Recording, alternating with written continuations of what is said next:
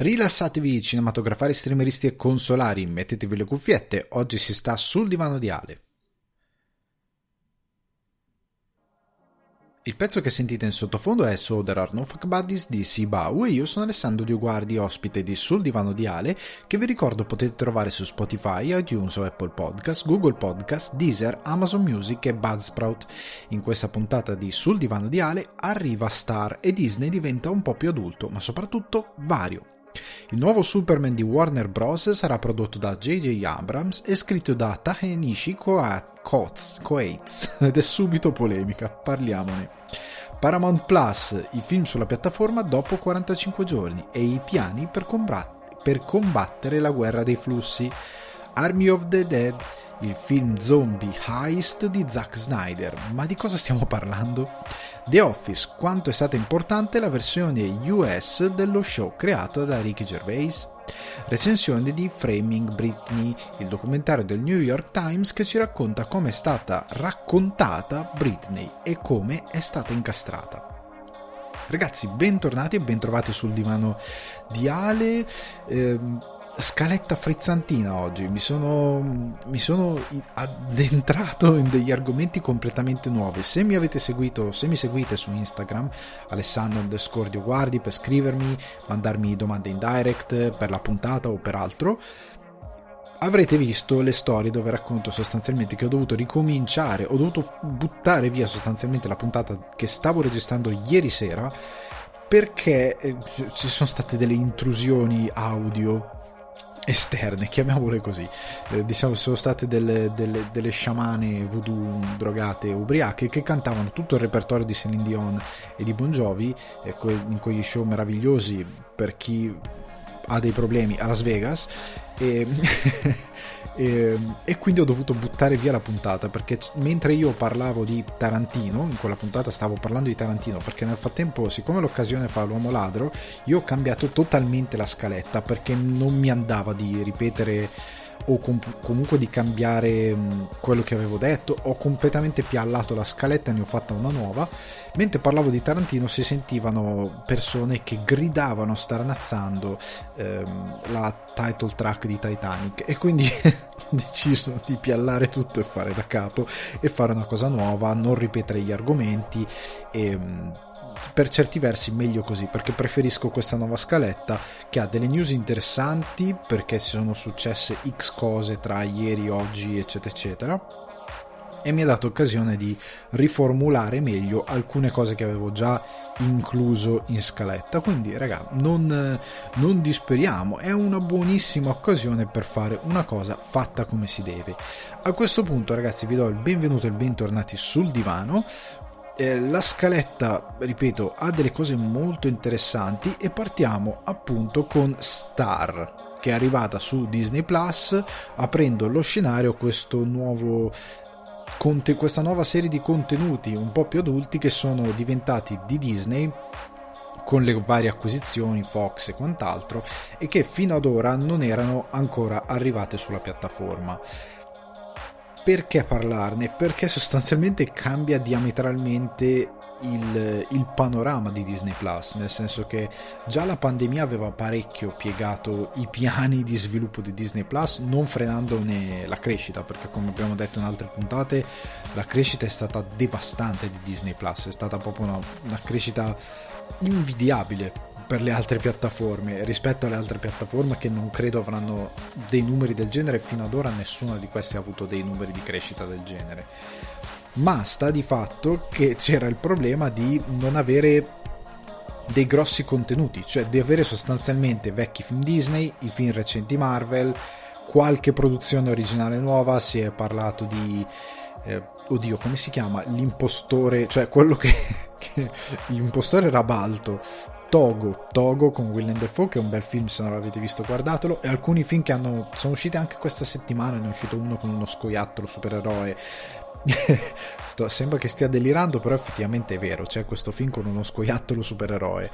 Ma sta di fatto che Disney eh, non aveva gr- tutti i grossi contenuti che avrebbe dovuto avere quindi a quest'ora ci sarebbe dovuto già essere probabilmente eh, io credo che a questo punto la, il film sulla vedova nera Black Widow sarebbe già sulla piattaforma perché credo sarebbe già uscito a questo punto se non ricordo male il calendario iniziale. Probabilmente avremmo già visto tutto WandaVision probabilmente avremmo già visto forse parte di Winter Soldier perché comunque hanno ritardato l'uscita perché dovevano finire delle riprese. Tanti piani sono andati per aria l'idea di mettere star, di velocizzare la cosa per mettere star, serve perché comunque, ora leggerò alcuni titoli del catalogo, dà un po' d'aria a questa piattaforma che se non hai dei se non sei un forte appassionato Disney, se non hai dei bambini che puoi piazzare davanti ai milioni di contenuti Disney, nonostante comunque ci siano, ne abbiamo già discusso, dei contenuti interessanti su Disney Plus, tra documentari che approfondiscono la creazione dei classici Disney, dei, dei, della Marvel anche, stanno arrivando una serie di behind the scene della Marvel, non c'era granché che giustificasse pagare 60 euro l'anno per questa piattaforma. Con l'arrivo di Star abbiamo, mi sono segnato una serie di cose che ho visto sul catalogo.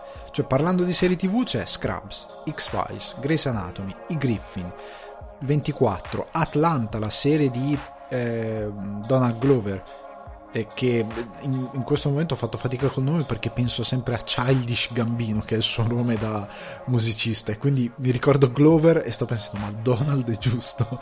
Comunque, la sua serie che è molto bella ve la consiglio. American Dead, Futurama, Sons of Anarchy e The Strain soprattutto, che è la serie tratta dai libri che Del Toro ha scritto quattro mani, a quattro mani con un altro autore, che sono molto belli perché è una sorta di a livello di arco una sorta di pandemia zombie un po' più lenta rispetto all'esplosione di una pandemia zombie però con i vampiri.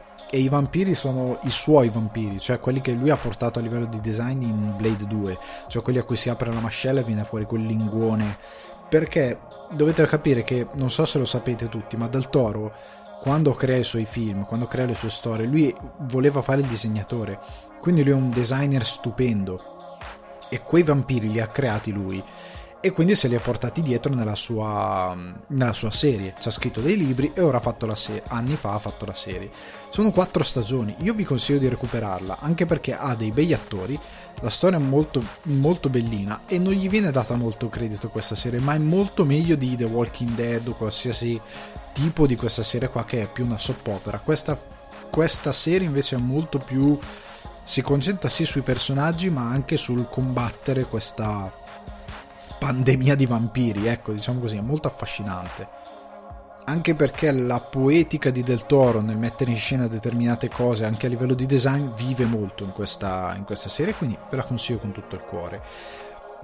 Di film io ho visto La Favorita, cioè che ci sono sul catalogo, La Favorita, Crocevia della morte di Cohen, Grand Budapest Hotel, eh, Train to Darjeeling, adesso non mi ricordo, Darjeeling Limited mi pare che sia il titolo esatto, sempre di Wes Anderson, eh, Rushmore se non l'avete mai visto, sempre di Wes Anderson con Bill Murray, fantastico, Al di là della vita di Scorsese con Nicolas Cage, Ed Wood, se non avete mai guardato Ed Wood fatelo, ma soprattutto la cosa che mi ha colpito in questi giorni e del quale ho visto eh, le prime due puntate che hanno caricato è Solar Opposites, che è fatta dai creatori di Rick e Morty, ovvero Justin eh, Rowland e Mike McCannon, che praticamente hanno creato questa serie, lo stile di disegno è lo stesso di Rick e Morty, lo stile di comicità è lo stesso perché sono sempre loro di Rick e Morty, ed è la storia di questi due alieni che scappano dal loro pianeta natale perché è stato distrutto e finiscono sulla Terra sfondando la loro, nave, la loro nave. E quindi questa famiglia di alieni sono i non, non saprei definirli genitori sono due alieni con due ragazzini sempre alieni che stanno sulla Terra e stanno cercando di ripartire la cosa ovviamente bella è che è esattamente folle sci-fi come Ricche Morti ma allo stesso modo ne ricalca alcune cose nel senso che c'è la follia di i ragazzini vanno a scuola. Cioè, due ragazzini alieni non sono in disguise, cioè non sono travestiti da umani, loro sono palesemente alieni. Vanno a scuola e ovviamente sono tipo bollizzati dai ragazzi perché sono alieni. Ah, tornate sul vostro pianeta, non vogliamo avere i cazzo di alieni. E, e questa è la reazione che hanno i ragazzini e anche tipo il preside la, e una del eh, non mi ricordo se è un insegnante o una comunque del corpo studentesco, hanno una reazione super ostile verso questi alieni. Ma allo stesso modo loro vivono in una casa, cioè la famosa casetta col giardino america- ah, stile americano, da sogno americano, con la nave schiantata sul soffitto della casa e coperta tipo con un telone, loro vivono lì normalmente, cioè come se fossero due persone normali e tutto parte così. E io lo trovo davvero interessante, cioè io ho amato i primi due episodi, ho guardati, ho riso tantissimo, mi sono davvero piaciuti e io ve li consiglio. Eh, ho letto qualcuno dire ah non è originale come Rick e Morty. Ok, allora qualsiasi cosa di Seth MacFarlane non è originale come ehm, i Griffin che sono comunque su Disney Plus. E, e, quindi eh, insieme ad American Dead, insieme a tutte le serie di McFarlane che sono... Ok, è la poetica di quell'autore e quindi cosa vogliamo dire che è brutto? No, non è per niente brutto. Quindi io vi consiglio di guardarla perché è molto bellina. E tra l'altro, eh, la cosa che contraddistingue questa puntata e anche a questo argomento di Star, che, che, lo lasciamo alle spalle, la cosa che volevo dire, ecco, eh, è che sembra stia ripartendo Hollywood. Perché nell'arco degli ultimi 3-4 giorni mi è venuta in mente parlando di Seth MacFarlane e di spin-off e serie. Eh, divergo subito dall'argomento Disney Star, andate a, a recuperarlo perché c'è tanta roba, ma venendo a Hollywood, mi sembra abbastanza chiaro che Hollywood stia ripartendo. Perché negli Stati Uniti, con l'arrivo di Biden e un cambio di rotta devastante nella gestione delle politiche, sembra che gli Stati Uniti abbiano completamente ribaltato la gestione del coronavirus e New York, dopo mesi in cui Andy Cuomo non aveva nessuna intenzione di riaprire il cinema, sta riaprendo il cinema. E voi direte, ma noi che cacchio se ne frega? È importantissimo perché se New York riapre il cinema e New York è uno dei mercati che serve da cartina tornasole per capire se il cinema se qualcosa funziona o meno perché da dove vengono molti incassi riparte il cinema ripartono le uscite in sala. Ve lo dico perché oddio Cuomo ha detto che tipo in sala non ci possono essere neanche la metà eh, dei posti ma anche meno della metà dei posti occupabili. Credo eh, tipo se su 100 posti 25 posti possono essere occupati, quindi la capacità è molto ridotta. Però hai possibilità di mandare qualcosa in sala. I film che usciranno in sala e contemporaneamente sulle piattaforme, tipo Mortal Kombat, un newyorkese che non ha intenzione di farsi HBO Max può comunque andare in sala a vederselo. E non è poco. E a New York c'è un botto di gente. New York è, ripeto, una di quelle parti dell'America, uno di quei mercati che fanno da cartina tornasole che fanno vedere quanto è in salute un prodotto che esce al cinema. È un molto importante e Tenet non aveva New York quando è uscito ed è stato molto de- de- deficitante que- questa cosa a livello di incassi perché in America, nel resto dell'America, le sale erano aperte. Le sale sono aperte con noleggi di sale per feste private, tutte queste cose, ok ma non usciva granché in sala e quindi c'era un grosso problema.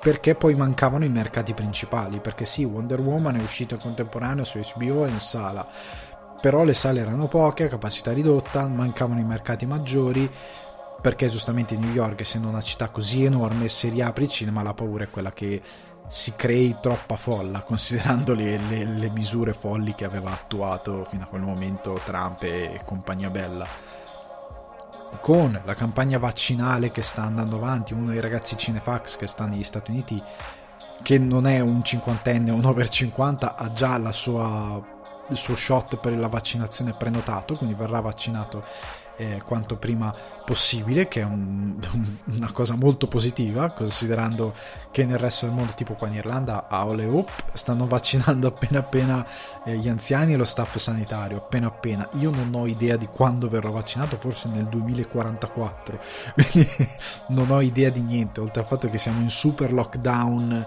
Eh, li, qua c'è il livello, livello 5, tipo Super Saiyan, livello 5 che è chiusura totale di tutto. Io sono mesi che l'unica cosa che posso fare è andare al supermercato. Mesi, eh, non sto scherzando. Eh, oh, abbiamo avuto una finestra di libertà tipo a Natale, dal 10 dicembre al, 20, al 25 dicembre abbiamo avuto una finestra dove si poteva fare più o meno quello che voleva, che si voleva, rispettando le varie norme eccetto quello lockdown totale da mesi mesi. È, una follia. E non si va al cinema da mesi. Io sono andato giusto a Natale perché, perché in quei giorni avevano riaperto. E comunque a quanto pare chiusa parentesi covid New York, eh, scusate, il cinema americano sta ripartendo perché sono uscito un botto di notizie, un botto di attori presi in casting, eh, produzioni che stanno entrando in moto, quindi il cinema sta ripartendo, è una cosa estremamente positiva, perché vuol dire che pian piano ripartiranno tante altre cose, quindi dai, ben venga. Veniamo alla prossima notizia che ha già fatto discutere, ha generato eh, reazioni insensate che riguarda il nuovo Superman perché Warner Bros. ha eh, firmato con JJ Abrams un accordo per produrre da J.J. Abrams, produzione con la sua Bad Robots, il nuovo adattamento di Superman. Quindi ci sarà un nuovo Superman per Warner Bros. La curiosità è che sarà scritto, scusate, non, il nome veramente non so bene come si pronunci, che Ta- Tenaesi, credo, Coetz il cognome Coates, ok, è molto semplice, il problema è il nome proprio, chiamavano Mr. Coates. Scusate, eh, i problemi di pronuncia, non ho davvero idea di come, di come sia la corretta pronuncia, non sono riuscito a trovare un, una, un qualcosa che mi guidasse. Comunque, Coates è un giornalista eh, che ha scritto molte storie di white supremacy, eh, è ovviamente nero, quindi ha scritto anche molte storie eh, legate alla cultura nera americana. Ha scritto per il Times, New York Magazine, Washington Post, quindi un giornalista di largo successo, ma è anche uno scrittore di largo successo perché ha scritto fumetti di Black Panther, Capitan America per la Marvel e ha ricevuto dei credit di ringraziamento per eh, Black Panther, Infinity War ed Endgame. Quindi è uno che le mani le ha già messi nel mondo del comics, è uno che sa scrivere fiction, sa scrivere fumetto e sa scrivere in generale, che è un'ottima notizia. La cosa che è arrivata contestualmente eh, con ehm, questo annuncio è che eh, ovviamente si, si, è fatto un 1 più 1 a livello di speculazioni, cioè me, anzi anni fa, Michael B. Jordan con J.J. Abrams era andato da Warner per firmare un accordo di esclusività per realizzare una pellicola di Superman. E infatti erano venute fuori idea, ah, Michael B. Jordan sarà il prossimo Superman, cosa che non è successa. Coez ha anche un progetto in, in, in sviluppo con Michael B. Jordan protagonista e che riguarda credo proprio ehm, combat- la, la, la, questione dei diritti eh, dei neri e credo forse qualche scandalo che c'è stato negli Stati Uniti però onestamente non date per eh, giuste queste informazioni perché non ne sono sicuro al 100% riguardo il contenuto di questo progetto comunque sa- sapendo che Coz comunque è legato a Michael B. Jordan e che c'era stata questa iniziativa e che Michael B. Jordan ne aveva parlato candidamente a Oprah, perché c'era stata un'intervista nel corso del quale lui ha parlato e lui ha chiarito una cosa. Michael B. Jordan è un grandissimo nerd e lui ha sempre detto che ha sempre letto i fumetti di Superman, ma in particolare era affezionato alla storia di Calvin Ellis. Calvin Harris è un Superman di una delle tante terre alternative che ci sono nei fumetti che contraddistinguono diciamo i fumetti DC se la Marvel ha gli Spider-Verse e tante cose invece la, la, DC ha sempre avuto le varie terre, Terra 1, Terra 2, la terra che diciamo canonica, quella che noi conosciamo della DC è Terra 500 qualcosa, non mi ricordo che roba. Comunque ogni terra che viene raccontata in vari fumetti della DC corrisponde a delle storie eh, particolari. Tipo ad esempio c'è il famoso um, Flashpoint che credo che sarà se non mi ricordo male um, parte principale della narrativa del film su Flash in sviluppo in, in questi anni dove praticamente lui incontra il Batman alternativo di un universo dove Batman non è Bruce Wayne ma è il padre Thomas Wayne e dove Joker è qualcun altro che non vi dico chi è perché è veramente spoiler casomai portano a schermo questa cosa vi faccio un major spoiler se non ne sapete niente. Però sostanzialmente queste iniziative eh, della DC eh, sono raccontano universi paralleli o comunque semplicemente sto- terre alternative.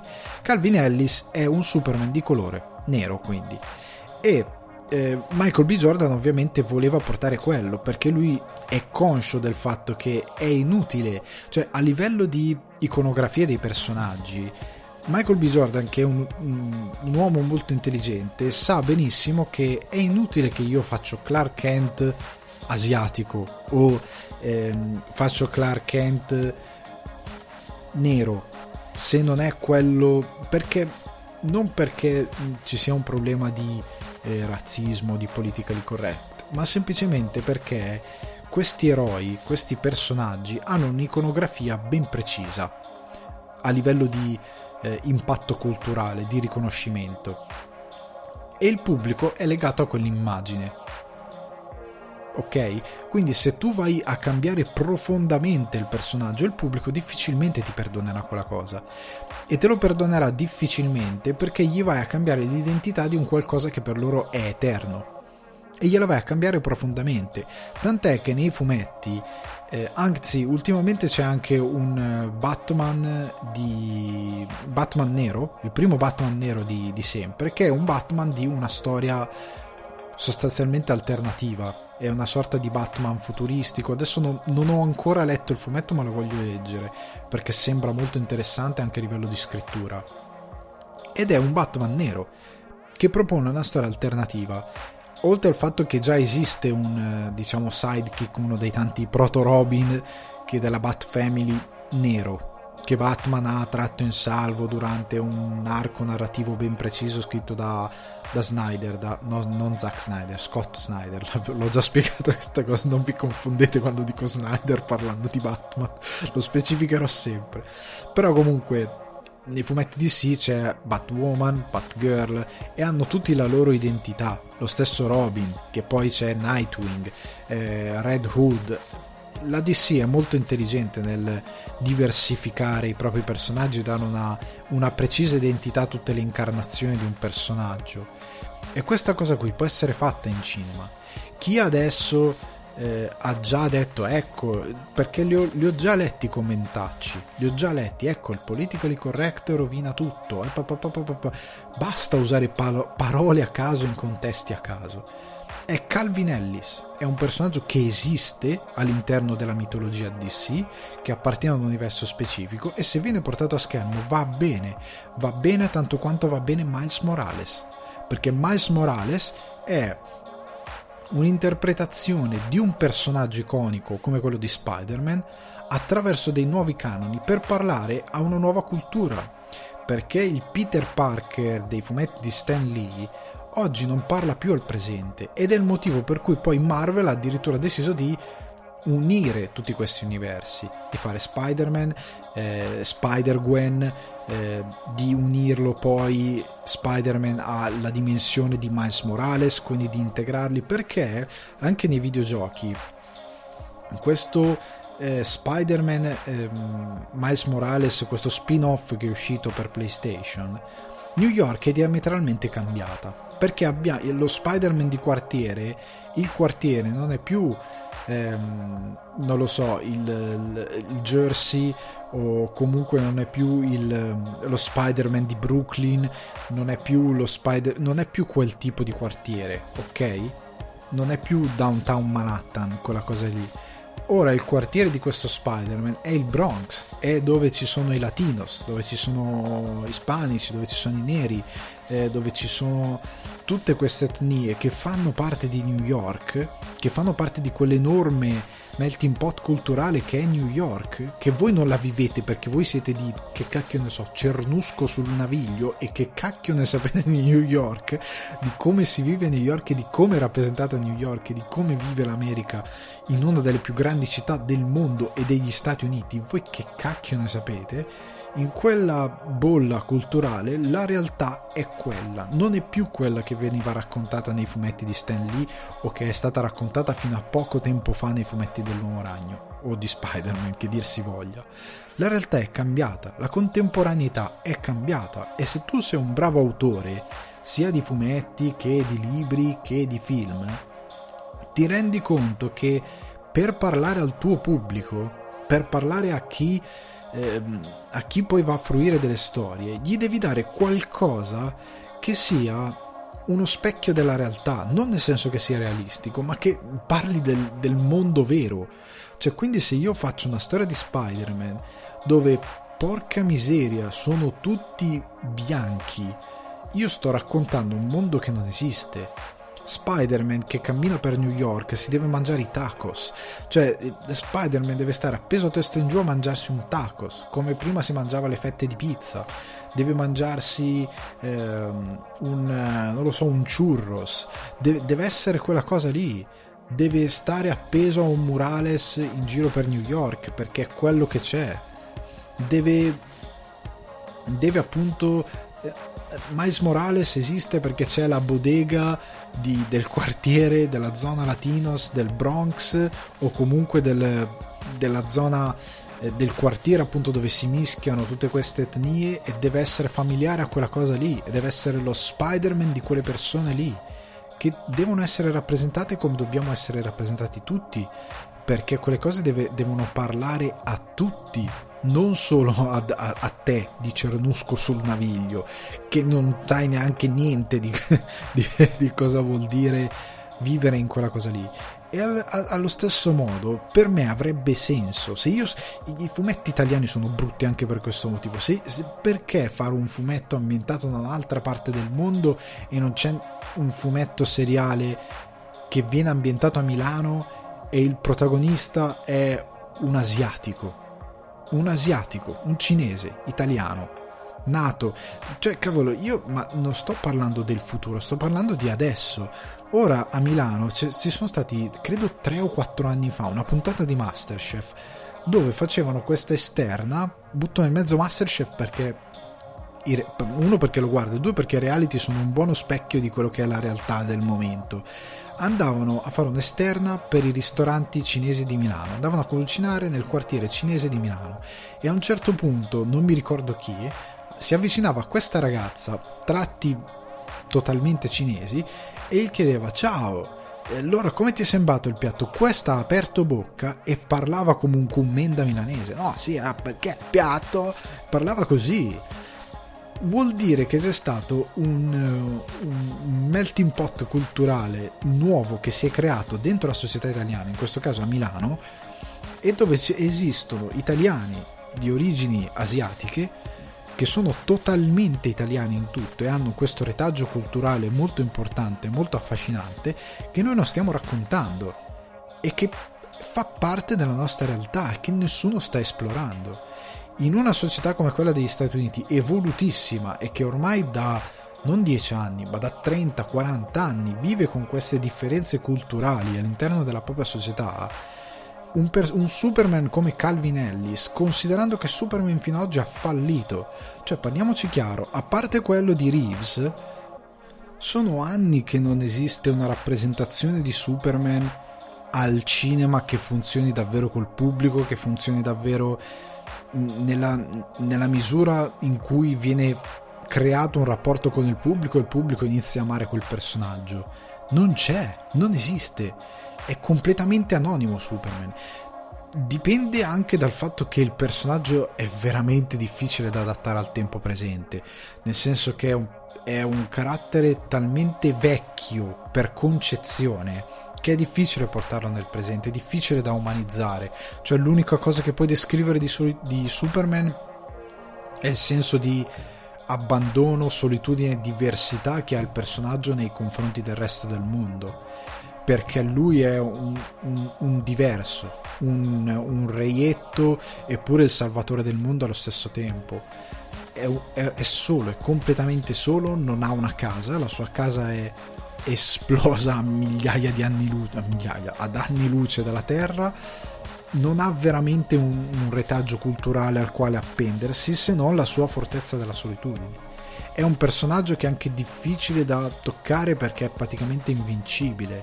Cioè, a parte questa cosa della criptonite, gli sconti con l'ex Luthor, e infatti anche Zack Snyder, nel suo stravolgimento di Superman, ha provato a fare, a far uccidere persone a Superman ma il problema di quel personaggio non è che ha fatto uccidere un nemico a Superman, è il problema che il personaggio è comunque inconsistente, non funziona, non funziona davvero. Funziona il suo, il suo attore, cioè Henry Cavill è, è, è, perfetto a rappresentare Superman, come faccia, come presenza, come tutto.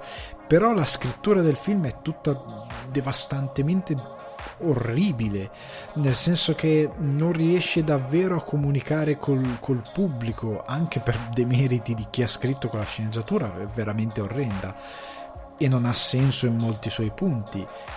E l'eroe che dovrebbe essere una speranza per il mondo non lo è, cioè lo è forzatamente, ma non funziona, cioè ha ragione a un certo punto l'unica cosa che dici in Batman v Superman ha ragione Batman cioè questo ha distrutto tu. Cioè tu stai dicendo nel tuo Batman v Superman che lo spettatore che ha odiato il film perché dice cavolo ma sembra Dragon Ball questi spaccano tutto senza avere le, spe- le sfere del drago dire vabbè abbiamo distrutto 200 città e ucciso miliardi di persone però li resuscitiamo adesso. Cioè che poi i sopravvissuti abbiano un trauma indelebile dei morti che se li rivedono vedono comparire, poi c'è uno a questa eh, cosa che può, può, potrebbe mandarli alla pazzia. Cioè, un secondo prima ha visto una città distrutta, miliardi di persone morire, il giorno dopo risuscita tutto a posto. cioè, tu hai un trauma che ti si spezza il cervello. Però in Dragon Ball ci va di meno perché veramente non, non è quello il contesto. Però, per quanto riguarda Superman, tu vedi una distruzione assoluta di un alieno di, di, alieni che combattono e sfondano una città senza curarsi di bambini, donne. Cioè, Superman spacca tutto, cioè, combatte in mezzo alla città, butta giù palazzi, cioè è, è un terrorista vero. E, nel sequel dice Batman ha ragione, cioè, speriamo che lo ammazzi perché questo qua, cioè questo qua ha pianto perché ha ucciso un alieno e non ha pianto per gli altri 200 esseri umani e, e di più e, e città intera distrutta che ha causato nel combattere gli alieni cioè è, è, un, è un, personaggio ignobile per certi versi, co- come a livello morale, a livello di... è tutto sbagliato. A chi piace quel film mi deve spiegare cosa gli piace se non probabilmente gli effetti speciali. Il personaggio non è neanche adulto. Quindi Superman ha veramente fallito, come ha fallito quello di Oddio, di, non mi sta venendo il nome di papà, papà, papà aiutatemi. Eh, Soliti sospetti, X-Men, eh, Brian Singer. Brian Singer, che lui aveva capito di doversi legare al Superman di Reeves, a una certa classicità, a farlo molto romantico. E quel film, per certi versi, sì, funziona per certe cose. Cioè il modo in cui. Eh, Lois è andata avanti, lui è rimasto un po' fuori dal mondo per certi versi funziona perché evoca una determinata eh, epicità che ha quel supereroe. Poi purtroppo secondo me non funziona a livello visivo, non funziona a livello di, di regia, ci sono dei momenti dove Superman non è propriamente ridicolo proprio per come è messo in scena, eh, ci sono dei momenti in cui eh, non, non, ha senso il, il, il rapporto tra e, eroe e, e, e controparte, cioè ci sono delle cose interessanti in quel film, però non è così, non, non funziona esattamente come dovrebbe funzionare, ha molti difetti, però rispetto a quello di Snyder ha capito Superman quantomeno, ha capito cosa si può fare con quel personaggio. Ma tornando alla news, siccome questi, queste interpretazioni hanno fallito. Il personaggio ha bisogno di una nuova voce, cioè diciamolo chiaramente. Perché non mi interessa che gli metti il costume nero nello Snyder Cut, che spero di vedere quanto prima possibile. Il problema rimane che il personaggio non c'è, rimane che abbiamo bisogno di un, di un approfondimento, cioè è quasi meglio se vi leggete eh, Superman anno 1 eh, di, di Miller disegnato da John Romita è quasi più interessante quello perché lui ha un arco di crescita diverso. Cioè anche il, il Superman di Snyder in questo caso uh, Zack Snyder che ha l'arco di Batman cioè di lui che se ne va con la barba va a fare il pescatore. Cioè, che, che, per scoprire se stesso ma quando mai? Quello di, di di Miller, quantomeno, almeno lui se ne va in marina, cioè va a fare qualcosa per capire gli esseri umani, per capire quel lato degli esseri umani, se ne va... Eh, nel regno di, di, di Atlantide sott'acqua, va a fare altro, entra in qualcosa di completamente diverso, ha un senso diverso del personaggio. E per quanto sia limitato Superman, gli dà qualche sfumatura in più che Snyder non gli dà mai, non ha sfumature quel personaggio, è un blocco di, di, di graffite nera in mezzo a un mondo plumbeo, non so come descrivere, è così, il mondo è blu e lui è di graffite nera e a un certo punto si mette un costume blu, ma non funziona, non ha davvero cuore, riesce a non avere luce anche quando va nella sua casa Smallville, quella parte lì è molto importante perché il cuore del personaggio lì non c'è, non c'è mai. Anche Marta Kent è spenta, cioè ti fa una tristezza quella cosa lì era, poteva essere tutto molto bello, invece è tutto molto grigio e non va bene. Hai sbagliato il personaggio. Calvin Ellis potrebbe essere interessante, potrebbe davvero dare un senso al personaggio, potrebbe dare qualcosa di nuovo, qualcosa di fresco, una lettura diversa, un legame diverso tra Superman e il suo ruolo di eroe. E, e se deve essere così, se deve passare attraverso questa lettura, che ben venga, considerando come Superman era nato un po' come reazione a, all'idea della persecuzione degli ebrei e a tante altre cose. È giusto che questo Superman nasca sul principio eh, della lotta al white supremacist, del, del, dell'inclusività. È un personaggio diverso, ma è giusto che abbia il suo arco. Quindi io non capisco le proteste. Non capisco davvero da, da, da, è, è veramente perché a volte mi pare che il pubblico sia talmente assorbito da questa narrazione idiota che viene fatta del politicamente corretto, quest'idea idiota che qualsiasi cosa è politicamente corretto.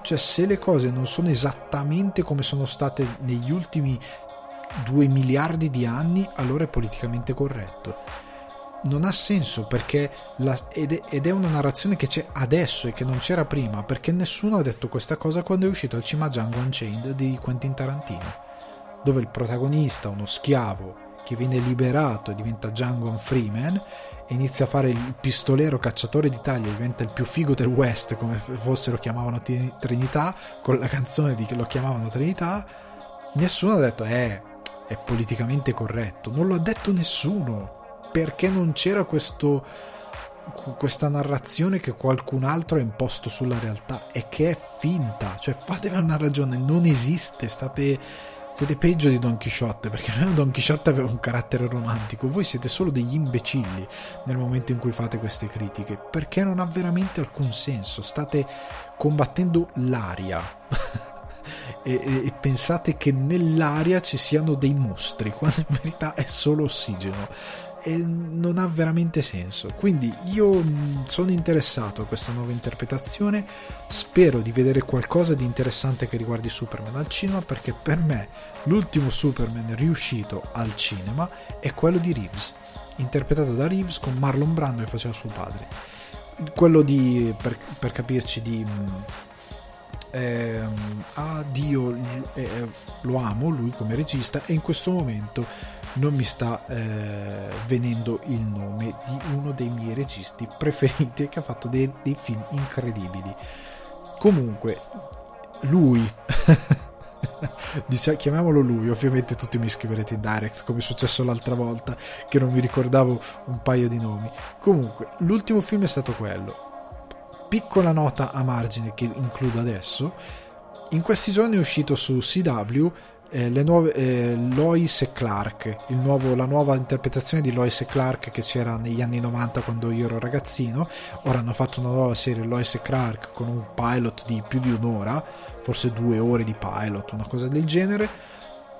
Il protagonista, quello che interpreta Clark Kent, che già lo interpretava nella serie di Supergirl, è ispanico se non ho capito male, è di origine latine. Non ha rotto il cazzo nessuno. Io ve lo dico adesso.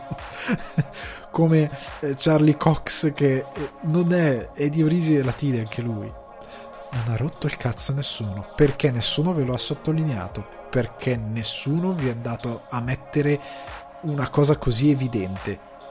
E nessuno l'ha notato. Complimenti comunque. Cioè, raga, veramente protestare per il nulla. Andiamo però avanti. Speriamo che questo nuovo Superman sia interessante. Quale che sia il destino, anche se, se, se, se dovessero fare il classico Clark Kent, almeno rendetelo interessante. Paramount Plus. I film sulla piattaforma dopo 45 giorni e i piani per combattere la guerra di flussi. Allora, Paramount eh, sta arrivando con la sua Paramount Plus che ingloberà eh, altre eh, piattaforme, cioè che ingloba la piattaforma esistente di CBS All Access, viene espansa e diventa Paramount Plus con i prodotti della Paramount. Allora, su questa piattaforma è stato deciso, considerando che Paramount non ha intenzione di rinunciare alla sala, anche perché Paramount non è in uno stato di salute meraviglioso, perché non è che abbia fatto dei grandi progetti, non ha grandi cose che possono eh, farla accampare bene. Quindi è giusto che, che ci provi a, fare, a investire. È il momento in cui deve rischiare. Comunque, eh, Mission Impossible 7, Quiet Place 2, Top Gun Maverick e tutti i prossimi film che usciranno e che andranno comunque in sala arriveranno poi sulla piattaforma 45 giorni dopo la sala, ok? Dopo l'uscita in sala fi- questa finestra è stata cambiata durante la pandemia. Cioè, se ricordate, ne avevamo parlato, prima erano 90 giorni. 90 giorni dopo la sala potevi distribuirli per l'edizione casalinga. Ecco, la distribuzione casalinga la potevi fare. Dopo 90 giorni hanno ridotto la finestra in modo tale da poter dare una possibilità a chi appunto è distrutto dalla pandemia. Ovviamente, come si è detto prima, e c'è di positivo che stanno riaprendo il cinema a New York, che eh, sembra stia ripartendo, che la situazione Covid sembra stia andando a volgere verso eh, l'epilogo migliore e quindi siamo molto contenti di questa cosa, ma nel frattempo bisogna iniziare a rimettere in moto la macchina e a prendere eh, diciamo delle decisioni che siano nel frattempo utili a combattere, a riprendere eh, tutto quanto. Quindi Paramount ha deciso che il film andrà in sala ma dopo 45 giorni saranno disponibili sulla piattaforma. 45 giorni, da quello che si è capito, è il tempo massimo per i tentpole, quindi i blockbusteroni, i film più attesi di Paramount. Quindi Mission Impossible 7, Quiet Place 2, Top Gun Maverick probabilmente arriveranno dopo 45 giorni o qualcosa di più sulla piattaforma, ma non prima. I film meno, diciamo, in vista, meno attesi invece arriveranno prima, cioè nel senso che probabilmente anche dopo credo 30 giorni alcuni film saranno già disponibili, quindi il tempo si abbasserà di circa due settimane o qualcosa del genere, per i film meno attesi. La cosa interessante di Paramount Plus però, vabbè, prima di tutto contrariamente a HBO, chapeau, e più che altro a Media Warner Media, chapeau perché sta comunque valorizzando la sala, non sta facendo questa operazione del cavolo di mandare in, um, in, in contemporanea sala HBO Max, anche se per tempo limitato, i film. Non ha veramente senso, perché come si diceva l'altra volta, un film come Mortal Kombat, che vive di, di un retaggio a livello di utenza, fatto per la maggior parte di gamer, il gamer non ci va al cinema. Cioè, io sto sulla, sulla mia Play 5 a giocare, o Play 4 a giocare, esce Mortal Kombat su HBO Max e al cinema, vado al cinema o carico, non so se c'è l'app per PlayStation, o carico la mia app per PlayStation e me lo sparo a casa, me lo sparo a casa. Cioè tu fai un danno enorme. La possibilità che può avere questo franchise di continuare e di raccontare altri capitoli, anche una trilogia, è un po' tagliata la base dalla, dall'impossibilità di poter calcolare un incasso e un successo vero perché questo film è stato fatto con l'idea di andare al cinema a livello anche di budget e così non, non funziona secondo me, non funzionerà mai. Eh, io spero invece funzioni, cioè spero che per qualche combinazione astrale questa cosa funzioni e si possano fare dei prossimi film decenti. Spero anche che sia buono quello che deve uscire, però non va bene. Paramount gradisco di più quello che sta cercando da fare. Mandiamole al cinema nel frattempo, poi dopo una finestra di cinema li mandiamo sulla piattaforma. Questo ovviamente Paramount Plus Stati Uniti perché non credo che arriverà, non so piani per l'Europa, per il resto del mondo, non è stato detto. Però anche perché CBS All Access è solo territorio americano, quindi Paramount Plus credo sia solo territorio americano. Poi, evidentemente, con gli accordi distributivi internazionali, come è stato per la Snyder Cut, come attualmente per HBO Max, a un certo punto erano ok, Mission Impossible, esempio, esclusiva Sky, per dire, Quiet Place 2, esclusiva Sky, Top Gun Maverick, idem, o esclusiva quell'altro, per dire. Però, nel senso, c'è questa cosa Fate conto che comunque Paramount, dicevo, per constatare il fatto che non è una situazione brillante ha dovuto vendere alcuni dei film perché Il principe cerca figlio, cioè ovvero eh, Il principe cerca moglie 2, era Paramount, è stato venduto ad Amazon. Ok, è stato venduto ad Amazon Prime. C'era anche un altro progetto, un altro paio di progetti che sono stati venduti a Netflix pur di distribuirli, ma, è, ma sono Paramount. Quindi hanno dovuto lasciare andare della roba importante perché nel frattempo dovevano sopravvivere. Quindi è stata una, una mossa quasi obbligata. Questa di Paramount stanno cercando di fare il meglio. Quindi ok stan, ci stanno provando nonostante siano in, per me in cattive acque non sono messi benissimo ecco. Nonostante ciò, Paramount sta provando comunque a combattere la guerra dei flussi, come si dice su cinefax.it, perché ha messo in produzione il revival di Frasier.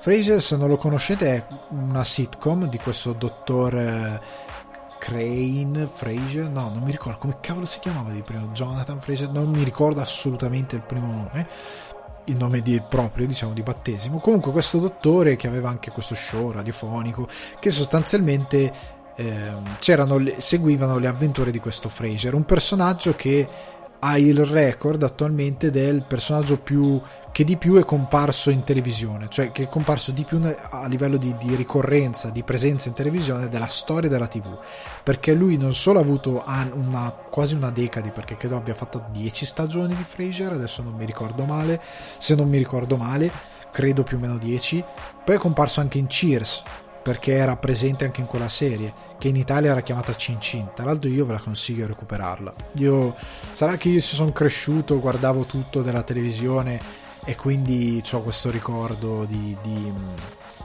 di, questa serie tv però per farvi capire che impatto ha avuto Cheers se eh, conoscete How I Met Your Mother c'è quella puntata dove mm, Barney lo chiamano per sbaglio Swarly perché praticamente loro vanno in questa specie di Starbucks dove lì prendono in giro Friends dicendo ah stare nei, nelle caffetterie non è più fico come una volta. E, e prendono in giro Friends effettivamente è vero che cacchio fai tutto il giorno è veramente eh? Comunque ehm, prendendo in giro Friends la ragazza del, del, bar ovviamente sbaglia il nome come in qualsiasi Starbucks e gli scrive Swarly e loro cominciano a chiamarlo Swarly.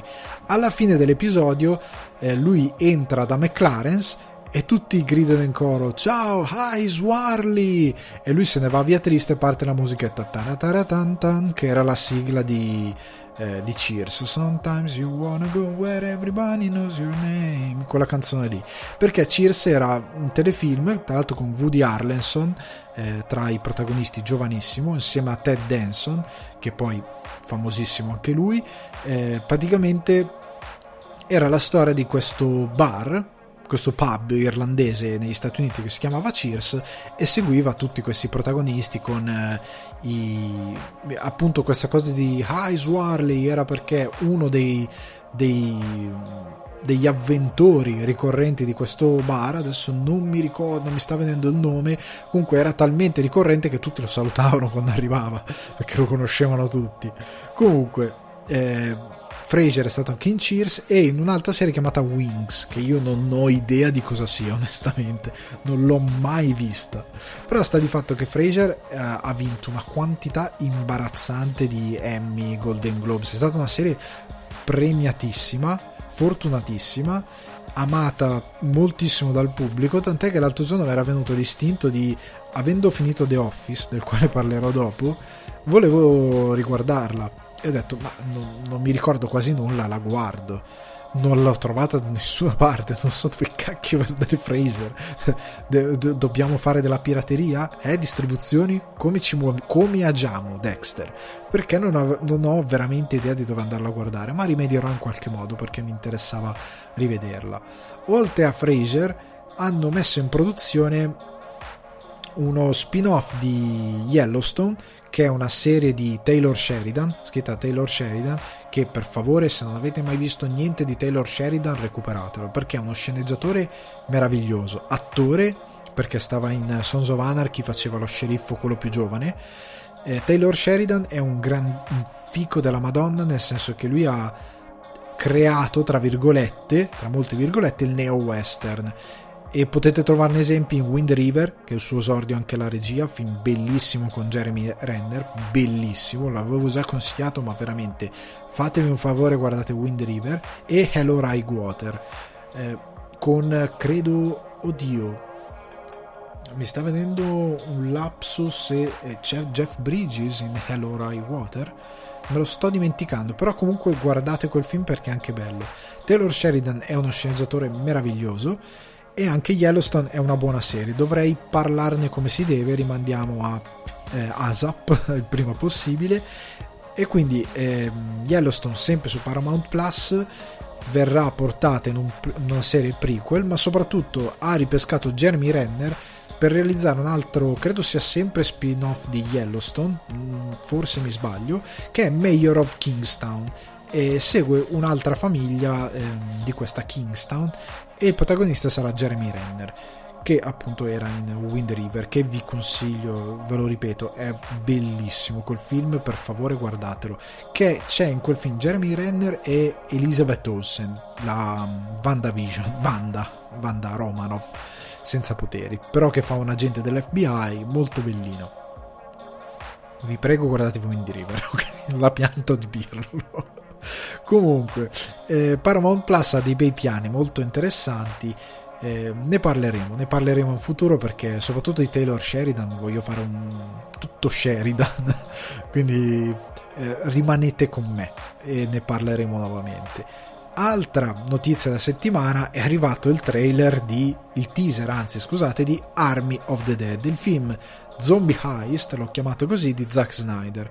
Perché? Perché Zack Snyder ha eh, scritto, quindi la sceneggiatura è sua, insieme a eh, credo venga aiutato la sceneggiatura da eh, Shay, Shai Hutton, che è sceneggiatore di John Wick 3, che non ha una grandissima trama, cioè vabbè, lasciamo stare. Comunque, ehm, questo film che è sostanzialmente un heist movie perché protagonista Dave Bautista tra i molti perché è un cast corale enorme, è questa storia di questo gruppo di mercenari che in piena pandemia zombie, in una Las Vegas devastata dalla pandemia zombie, perché si vedono orde enormi di zombie e Las Vegas distrutta, decidono di fare una rapina in un casino, incredibile, con un cavo pieno di soldi a quanto pare. E già voi capirete che c'è un problema. Se mi seguite su Instagram, avete visto l'altro giorno io ho scritto questo post nelle storie dicendo ma raga, ma in un mondo devastato da una pandemia zombie, perché lì fa vedere che il mondo è devastato, vi sono orde, che senso ha fare una rapina? A cosa cacchio ti servono i soldi? Cioè, probabilmente la moneta corrente sarà o i proiettili che la gente ti pianta nel cranio o i tappi come in Fallout o in Fallout 3 cioè che, che, cosa te ne fai dei soldi? Sono carta straccia. Non valgono perché una rapina? C'è qualcos'altro? Cioè io spero che non sia per i soldi ma che sia per qualcos'altro che c'è dentro questo cavò cioè io spero che ci sia un secondo fine perché se è solo per i soldi raga che cacchio la scritto cioè uh, Snyder ma l- proprio la sceneggiatura non è fatele scrivere da qualcun altro che abbia una capacità di scrivere perché la base è veramente terrificante.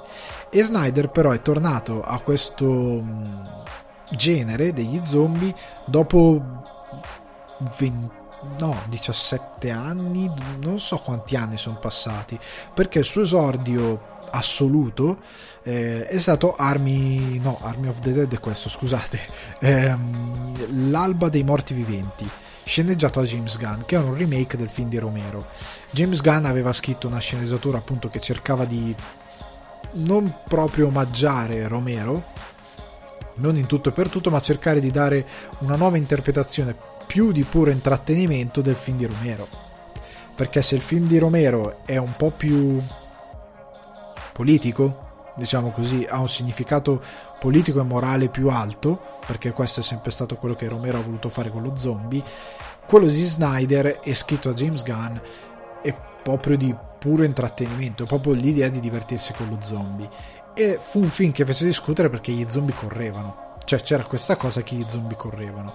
Che è una cosa che può avere relativamente senso eh, nella misura in cui lo zombie è appena morto, cioè sei appena infetto, perché qua raccon- l'alba dei morti viventi sono proprio le prime ore dell'infezione zombie, se non mi ricordo male, perché ormai sono passati anni. Quindi se sei appena morto per via di un morso di uno zombie, eh, ci può stare che magari rigor mortis non ti abbia preso del tutto e che sostanzialmente tu sia ancora in grado di corricchiare.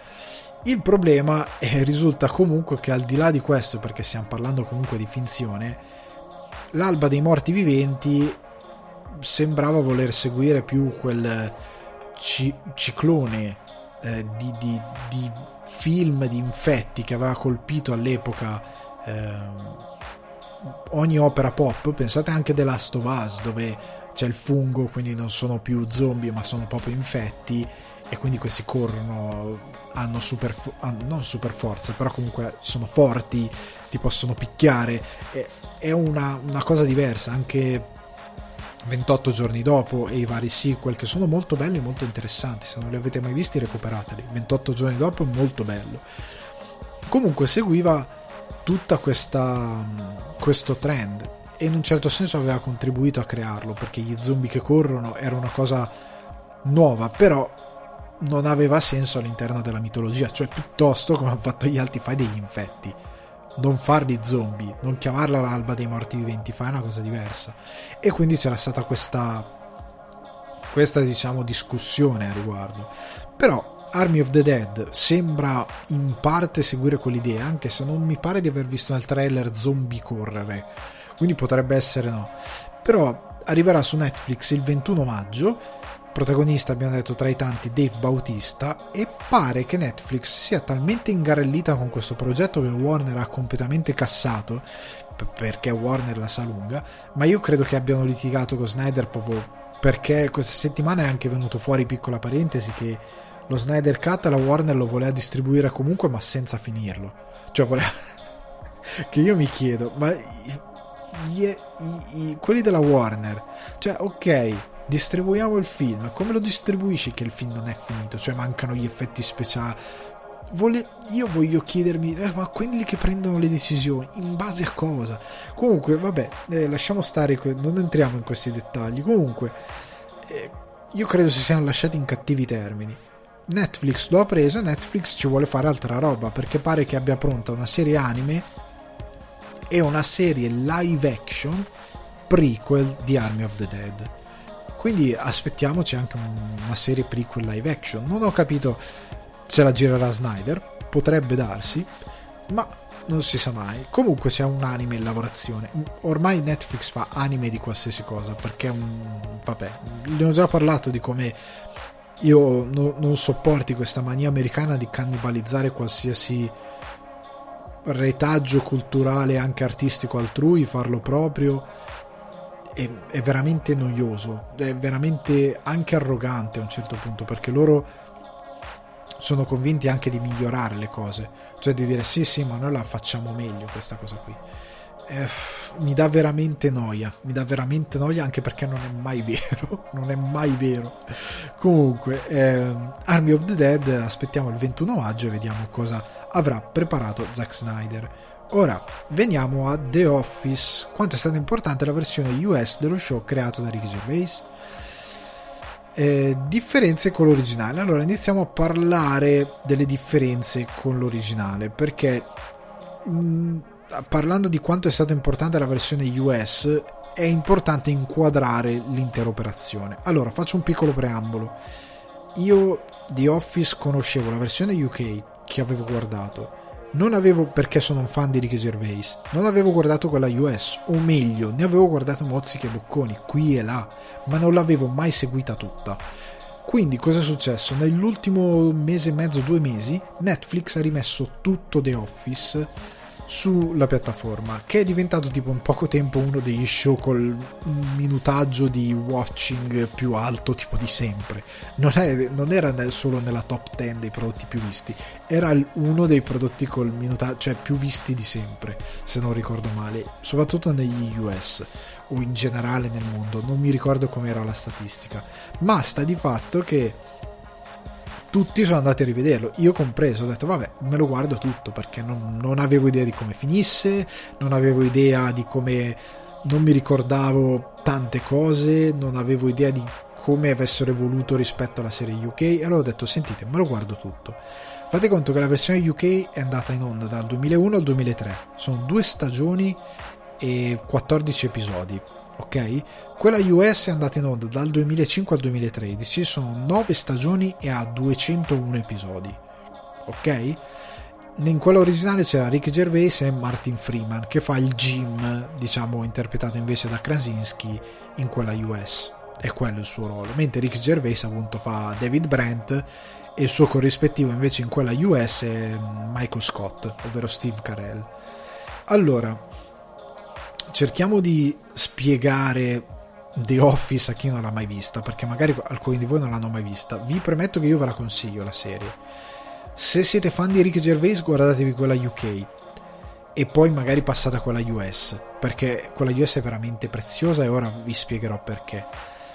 Se però non siete particolarmente fan di Rick Gervais, quella UK magari non guardatela, guardatevi direttamente quella US, considerando come la prima stagione di quella US parte dalla seconda, prende de- il canovaccio delle due stagioni UK e lo remakeizza allungando un po' ed estendendo il, le vicende. Però è veramente un parte un remake eh, per larghi, larghe linee, diciamo. Sta di fatto che la differenza tra UK e US, oltre alla durata, è che quella UK non aveva i grandi intenti che aveva quella US cioè quella UK era molto dritta al punto. Stiamo parlando di questa compagnia che, se, che vende carta, una compagnia che vende quindi carta, che praticamente è sull'orlo del fallimento, perché ovviamente sono i primi anni 2000, carta stampata, giornali, tutta questa roba inizia a esserci il digitale, o, eh, oltre al fatto che il mercato si sta, sta cambiando, quindi sostanzialmente queste sono una compagnia che fanno da venditori quando in verità c'è un produttore che produce tutte le varietà di carta, che lavora la carta, che potrebbe direttamente vendere e che invece vende a prezzi bassi a un intermediario che poi invece ci fa la cresta maggiorando i prezzi e ci fa una cresta bella grande e quindi giustamente il mercato inizia a dire no, perché devo servirmi di un intermediario? Io che produco carta la posso vendere io allo stesso prezzo magari che la vende l'intermediario ma guadagnandoci di più perché il mio margine produttivo è molto basso capite? Quindi questo mercato sta morendo e inizia ad esserci un downsizing, quindi la, la compagnia grossa vuole iniziare a chiudere delle filiali, ad averne di meno, perché non vogliono spendere soldi per mantenere un sistema che sta iniziando a collassare, per ridurre i danni quanto meno possibile quanto più possibile, scusate. E quindi inizia ad esserci questa, tutta questa storia che parte e nel frattempo c'è questa troupe, perché la serie è un documentary, che eh, segue questo capo, David Brent, e questa compagnia, questi personaggi che lavorano in questo ufficio. E ovviamente è tutto alternato da eh, troupe che segue la routine giornaliera dentro l'ufficio e alternando alle interviste ai singoli personaggi che commentano quello che sta succedendo, esattamente come un documentario o comunque un reality. La cosa interessante è che ovviamente nella versione UK Rick Gervais ha un umorismo molto caustico. Eh, Gervais non ti vuole mai mettere a tuo agio. Il suo eh, David Brent è un cretino di livello assoluto, è un vigliacco, è un vile, ehm, è, è un, eh, è un egocentrico incalcolabilmente enorme e non ha nessuna intenzione, è convinto di piacere a tutti, in verità lo odiano tutti, eh, nessuna stima di lui, però lui è talmente... Eh, ha una stima di sé talmente grande che è convinto di poter fare tutto, anche di essere un musicista, di essere un performer comico e quando in verità le sue battute non fanno ridere, sono solo offensive e lui invece è convinto di essere un grande. E nel suo convin- essere convinto di essere un grande, contrariamente a quello che fanno poi nella versione US che tendono verso il demenziale, perché la loro poetica comica è più verso la parodia demenziale, però poi ci arriviamo. Quello UK è molto sulla causticità del personaggio, sul fatto che ti faccia ridere perché sia cringe in modo scorretto, politicamente scorretto, e che le sue uscite siano veramente da infame. E quindi ti fa ridere in quel modo lì. Però vi avverto che se non vi piace quel tipo di comicità, probabilmente la serie UK non vi prenderà, perché è una comicità che eh, ti prende più se stai dietro alle battute, stai dietro a quel tipo di... Ehm, di cattiveria e che ti fa ridere perché è cattivo e perché è assurdo. Se ti piace quella cosa lì ti fa ridere, altrimenti sarà un po' difficile da seguire. Allo stesso tempo, però, Gervais, rendendosi conto di non poter campare solo sul suo personaggio, ma dover raccontare la storia di questa compagnia, inserisce questi personaggi, appunto quello interpretato da Martin Freeman e quello interpretata da Lucy Davis, che è la Pam per la versione UK, e Mackenzie Crook, che è sostanzialmente il Dwight Schrute, però versione UK, questi personaggi che non solo sono delle maschere che riproducono eh, quello che c'è eh, possibilmente in un ufficio, le dinamiche che ci sono davvero in un ufficio, in questo è molto fedele alla realtà il telefilm, ma le parodizza e gli dà un volto umano, cercando anche di creare delle storie, perché Martin Freeman, il personaggio di Martin Freeman che si chiama Tim nella versione UK, anche lui ha questa cotta per questa ragazza che lavora alla reception, c'è questa, comunque questa storia. Il tutto però è mm, diverso, cioè rispetto a quello US, e dopo dirò perché. L'altra cosa è che, che di bello di The Office è che ha una struttura molto... Ehm, ha una routine, nel senso che segue quest'idea per il quale il, il, passaggio del tempo esiste perché ci sono gli speciali di Natale, eh, quindi esiste quest'idea che ci sia il tempo che scorre, che arrivi il Natale, si festeggia il Natale, che arriva un'altra cosa, si festeggia un altro, un altro evento eh, e quindi è molto interessante questa cosa. Venendo alla versione US che ha appunto Steve Carell, John Krasinski, eh, Jenna Fisher, Ray, Rain Wilson che fa eh, Dwight Schrute che è uno dei personaggi più belli che abbia mai visto eh, in una sitcom in televisione ed è uno dei più epici in assoluto. Quella US fa la stessa cosa ma prima di tutto diverge verso il demenziale. Cioè eh, qua i personaggi sì all'inizio hanno quel, quella comicità cringe cioè Michael offende veramente Pam. Cioè fa delle battute che sono battute per lui ma sono le battute di un boomer che sono veramente offensive, cioè non c'è comicità, sono quelle cose che se le dici ora in un contesto formale uno ti manda a quel paese, perché è solo cattiveria, non c'è, cioè fa ridere un altro gretto e grezzo come te, che è un infame, però non fa ridere davvero. E c'è quella cosa, però andando avanti soprattutto nella, già nel, nella prima stagione e poi dalla seconda in poi The Office US inizia a prendere una propria identità per il quale la cosa tende di più sempre verso la sitcom americana, seguendo sempre questa idea del mockumentary, dove però i personaggi sono più, eh, più demenziali, cioè la loro eh, stupidità, per quanto comunque moderata dal fatto che hanno ognuno di loro una storia, un'identità, una loro eh, singola storia, loro, eh, un proprio arco narrativo, ognuno di loro ha un bel arco narrativo proprio questa cosa tiene un po' a freno, ho credo picchiato il microfono, tiene un po' a freno la demenzialità ehm, americana, quindi è tutto molto moderato, nonostante Michael Scott è veramente un imbecille, cioè tutte le volte che lui ehm, si caccia in determinate situazioni, si caccia in queste situazioni perché lui è proprio un cretino, è un gretto, cioè dice cose che non dovrebbe dire, oppure eh, fa il figo perseguendo determinate cose perché si sente un grande e poco dopo viene bastonato perché magari qualcuno, ad esempio, eh, nella prima puntata lui cestina questo fax che gli arriva da corporate, ovvero dai, dai capi, poi uno dei capi che controlla eh, le, le, le branch, quindi le filiali, si reca lì per comunicargli una cosa e lui dice ah sarebbe buono avere un punto del giorno. E lei fa ma te l'ho faxato stamattina. E c'è Pam la segretaria e lui fa per fare il figo il capo il boss dice oh scusa ma tu non mi hai fatto avere lei veramente te l'ho dato stamattina ma tu l'hai messo nel, case file speciale che è il cestino. E lui fa sta figuraccia davanti a quella lì.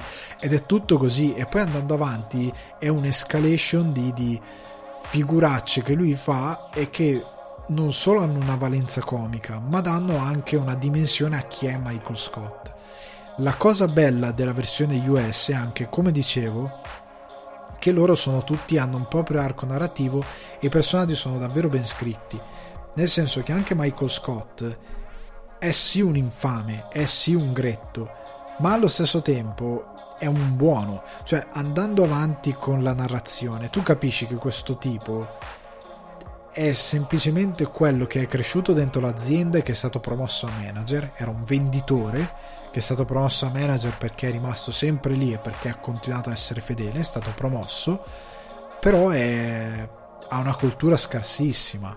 Cioè era uno che vendeva carta, non, non, ha, non ha, un grandi studi, eh, non, ha, non, ha, una grande cultura generale, non è molto intelligente, non è davvero per nulla molto intelligente, ma nonostante ciò è un uomo di mezza età, di quasi mezza età, di, di 40 anni più o meno quando comincia la serie, che va per, per, per i 50 nel corso poi della, della serie, anche se non lo vediamo, è comunque un uomo di 40 anni che eh, sogna una famiglia, che vorrebbe avere dei figli, una moglie, che vorrebbe eh, crescere e giocare con i propri figli, che ha chiaramente inventiva, è chiaramente uno che non avrebbe voluto fare quel mestiere lì, ma che magari avrebbe voluto fare il comico, che avrebbe voluto recitare in televisione e che co- costantemente cerca l'approvazione degli altri attraverso la sua cosa di voler far ridere voler fare il buffone, perché cerca sempre l'attenzione degli altri.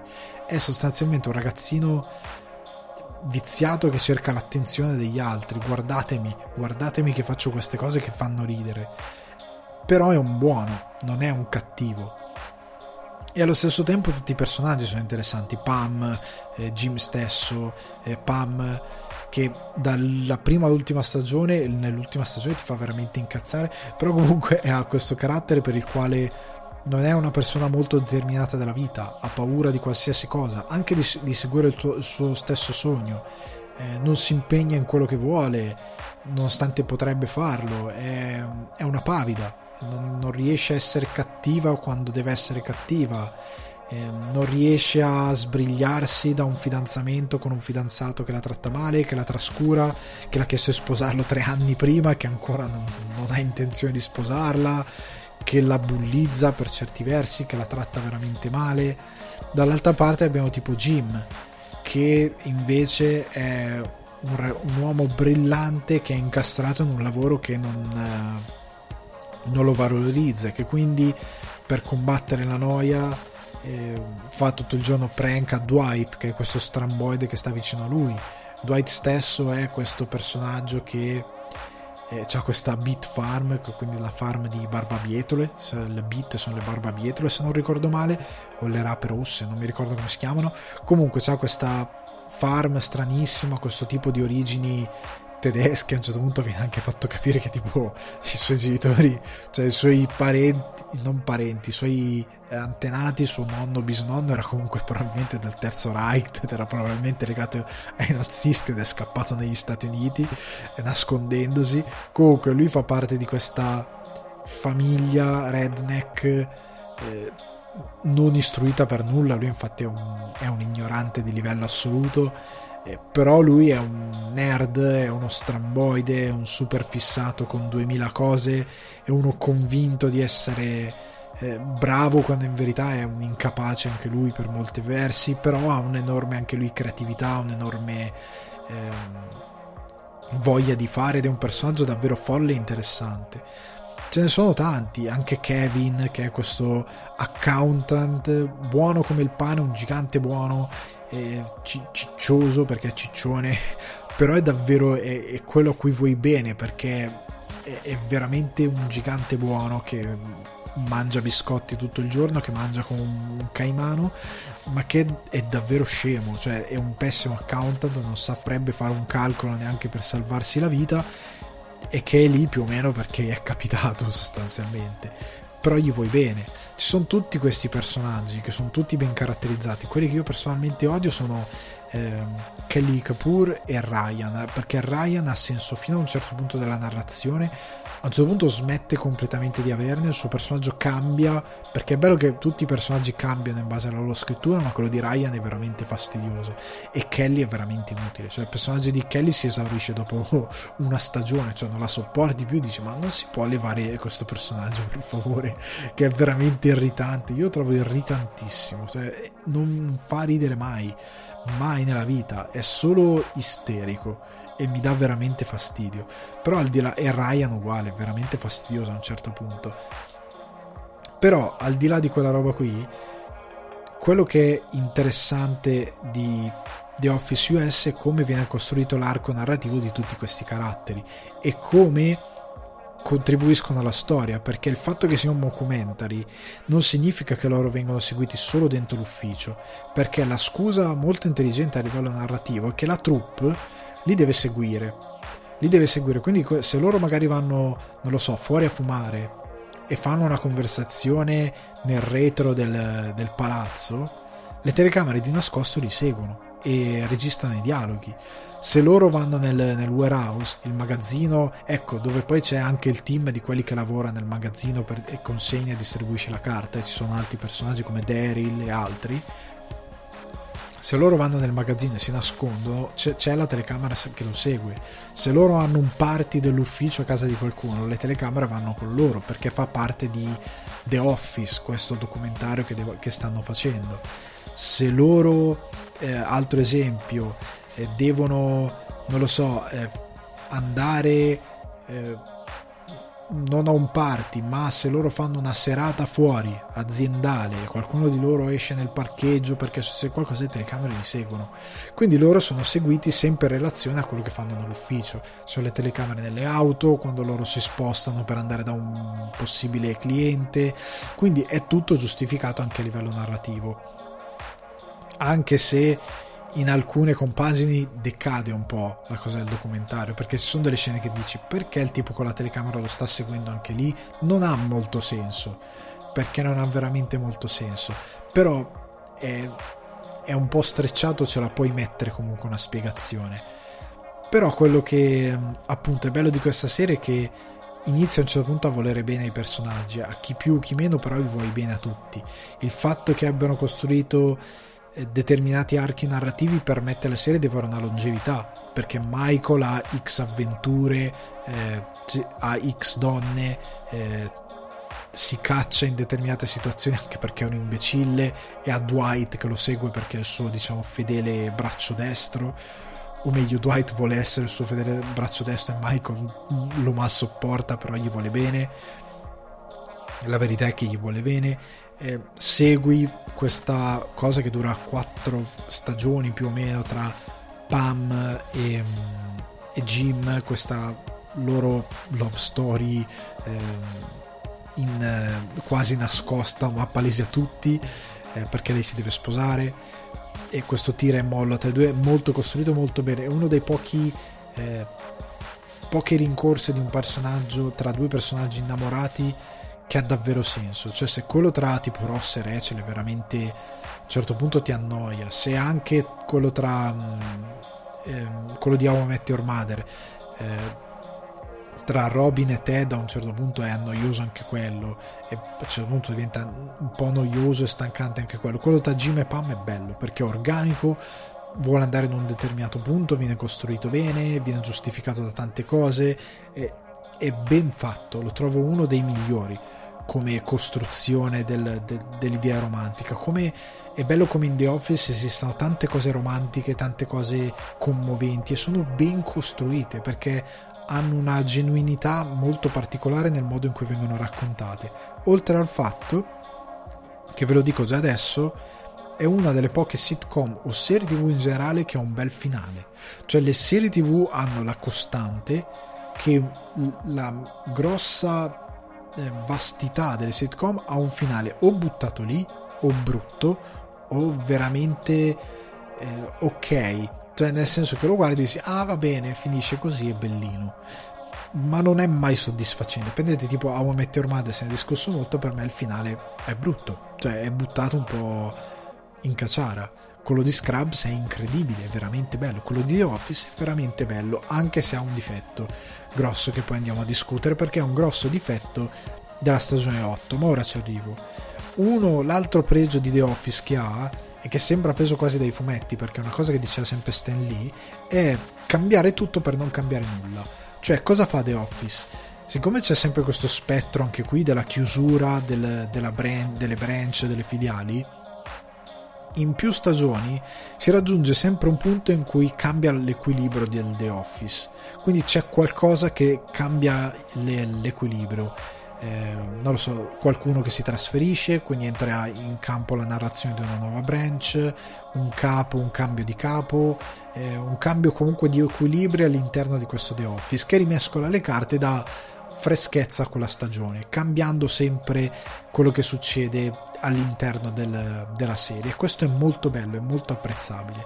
La cosa che è anche molto apprezzabile è che quel cambio, che è palesemente una cosa che deve durare poco, perché deve essere una cosa che ti deve dare spunti per creare nuove situazioni e nuova comicità, alla fine della fiera dura fino al punto giusto in cui deve durare fino a quando si sta per esaurire. Quando si sta per esaurire, tutta la narrazione ha lavorato per riportare tutto esattamente come era prima.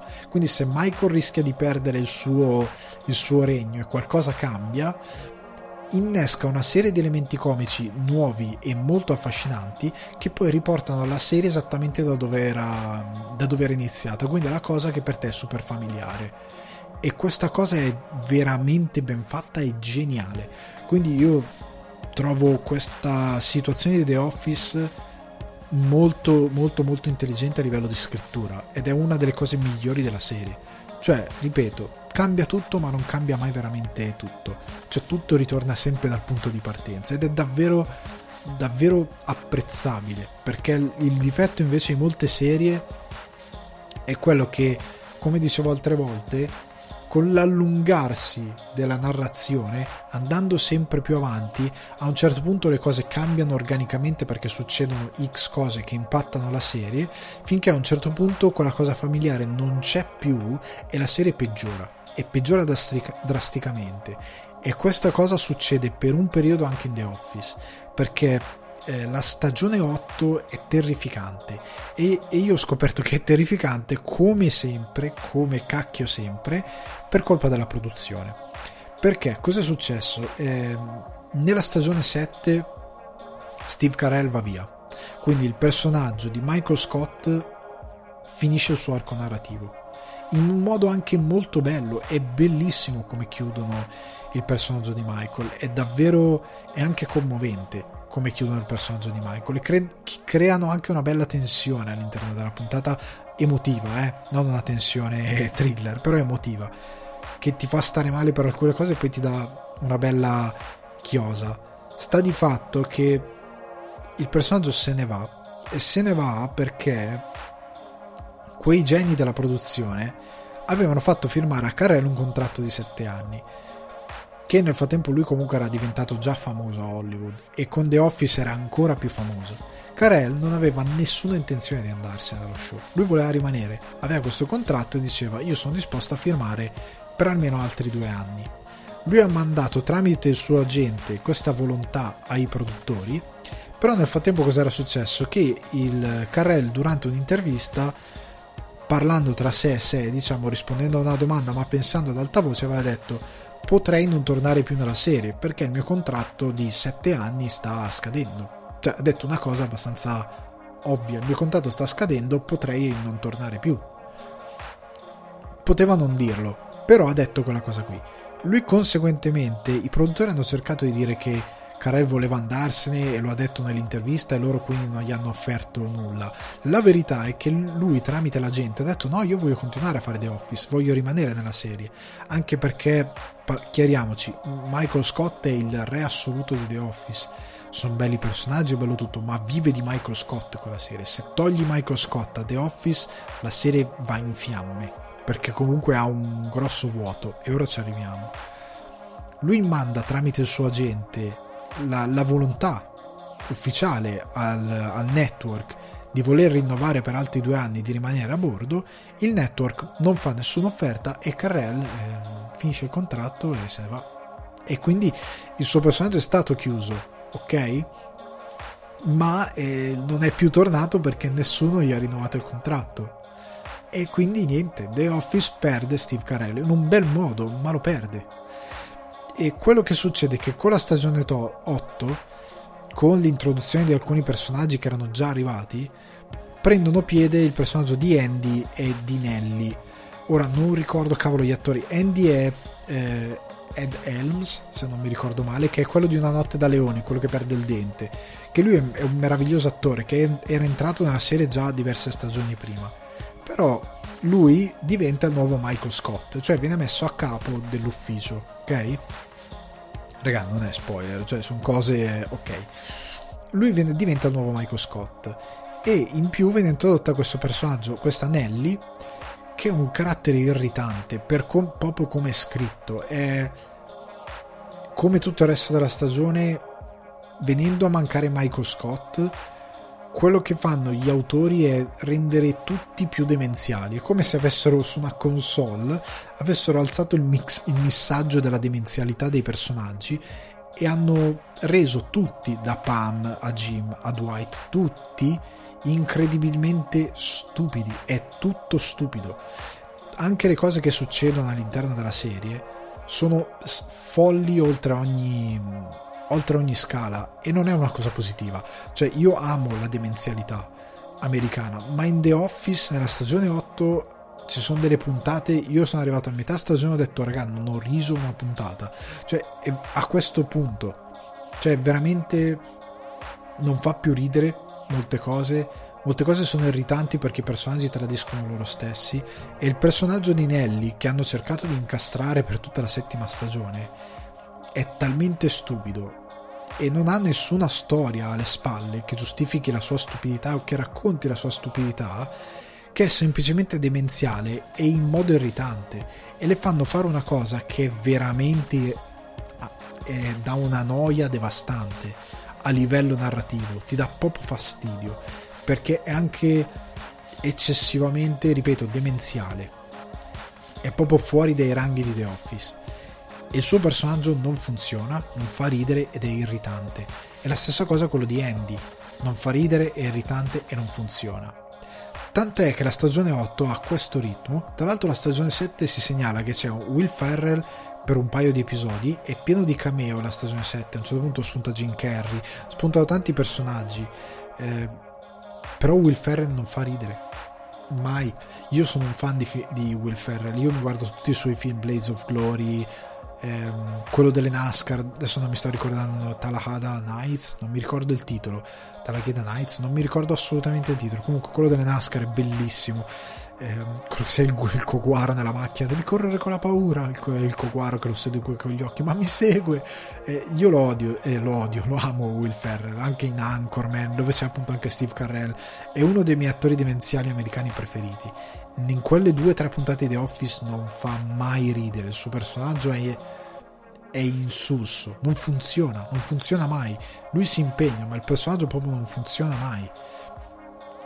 Ed è il preambolo per la stagione 8, perché la stagione 8, ve lo ripeto, ha puntate che non fanno ridere, le dinamiche dei personaggi non si spostano di una virgola, eh, diventa tutto sorprendentemente troppo stupido e a un certo punto appunto i personaggi di Ellie e Nelly annoiano. E anche eh, l'idea c'era Joe Bennett interpretata da Katie Bates che praticamente viene sostituita così in modo molto aleatorio dal personaggio di Robert California che è questo tipo super carismatico perché loro quando cercano di eh, assumere un nuovo capo si candida questo tipo Robert California che è super, è super carismatico non è un deficiente lui è un uomo serio davvero però è assurdo perché è super carismatico eccetera eccetera ed è talmente assurdo che lui diventa CEO della società così perché convince la proprietaria a fare lui cioè è veramente assurdo è, non ha senso non ha veramente senso anche all'interno del contesto comico è veramente troppo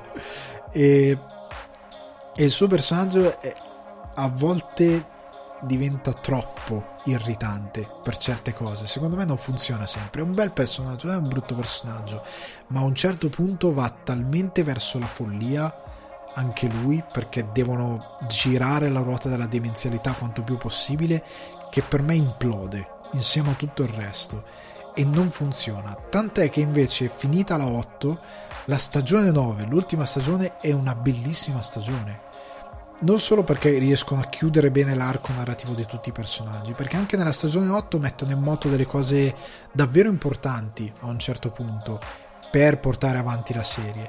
Però nella stagione 9 prima di tutto tolgono Robert California, dicono vabbè non funziona, via, cestiniamolo. E Andy e Nelly vengono diametralmente riscritti, cioè Nelly meno, de, meno stupida, meno, meno, le, le sottraggono, la scremano, scremano tutte le parti peggiori e lasciano il personaggio al suo cuore e le danno una narrativa. Cioè le danno come gli altri una backstory, spiegano chi è, spiegano che tipo di vita ha, spiegano perché è in un certo modo. E il personaggio si ammorbidisce, diventa molto più simpatetico con chi guarda ed è bello da vedere a schermo. E ha anche i suoi momenti e fa effettivamente in alcuni casi ridere.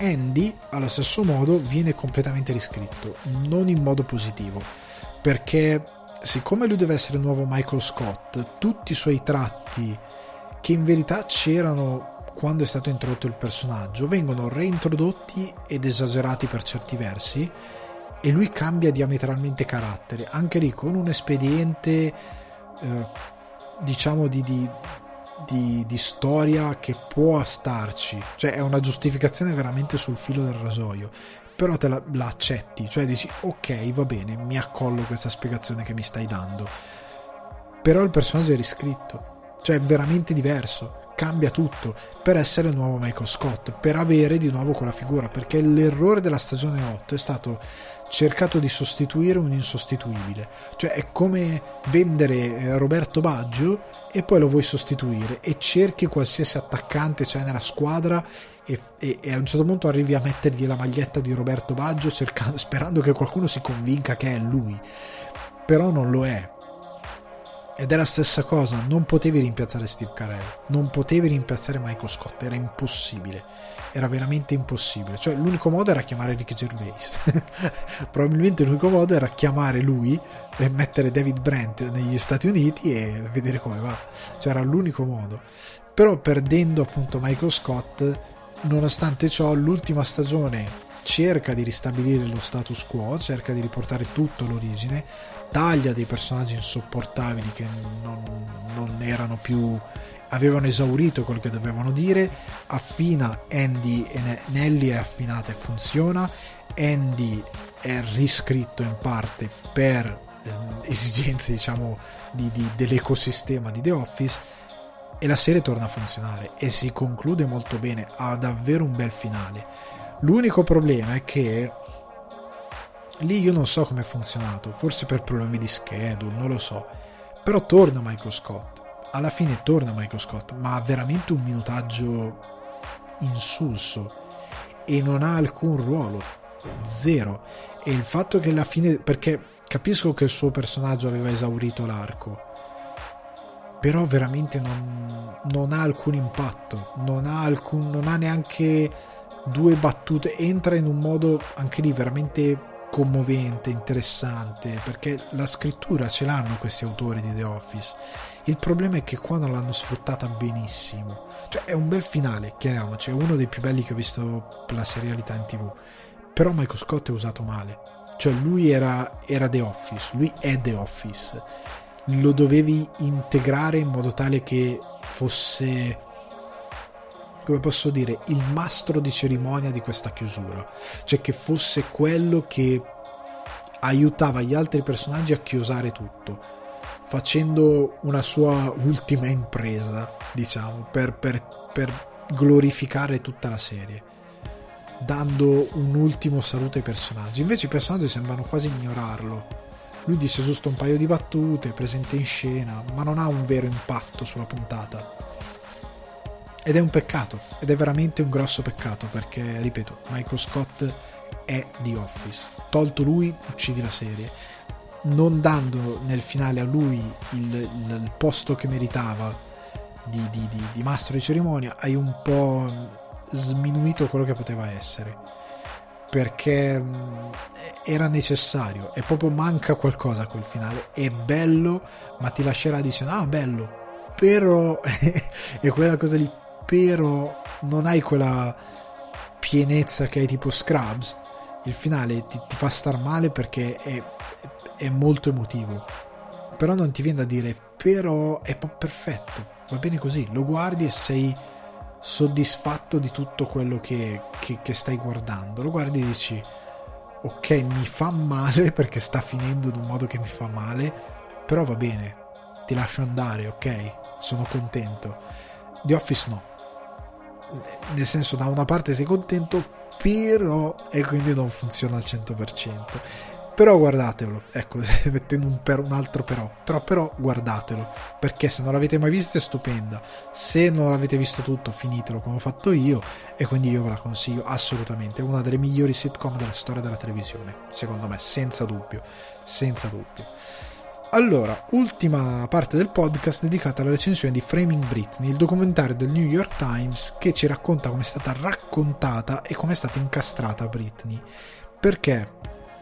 Io credo che il titolo, quindi Framing Britney, abbia un duplice significato in inglese, perché framing significa ehm, inquadrare, ma significa anche incastrare. Cioè in inglese eh, quando tu usi la parola framing vuol dire appunto inquadrare qualcosa, ma lo puoi usare anche in senso mi hanno incastrato, nel senso di tipo sono stato eh, questa è stata fatto questo piano per incastrarmi. Si usa anche la parola framing, si può usare anche in quel senso. E secondo me ha in modo voluto un doppio eh, significato perché il documentario, che dura un'oretta circa, non dura tanto, ti racconta l'ascesa di Britney Spears, ma vuole raccontarti più che altro eh, questa battaglia che lei ha iniziato negli ultimi anni, scomparendo da social e quant'altro, scatenando anche l'hashtag Free Britney è la battaglia legale che ha iniziato per ehm, togliere suo padre come eh, custode eh, legale delle sue finanze. Nonostante ultimamente, vabbè, non vi dico altro, però eh, per togliere questa cosa, perché suo padre ha anche il controllo di quando lei di tutti i suoi soldi, sostanzialmente.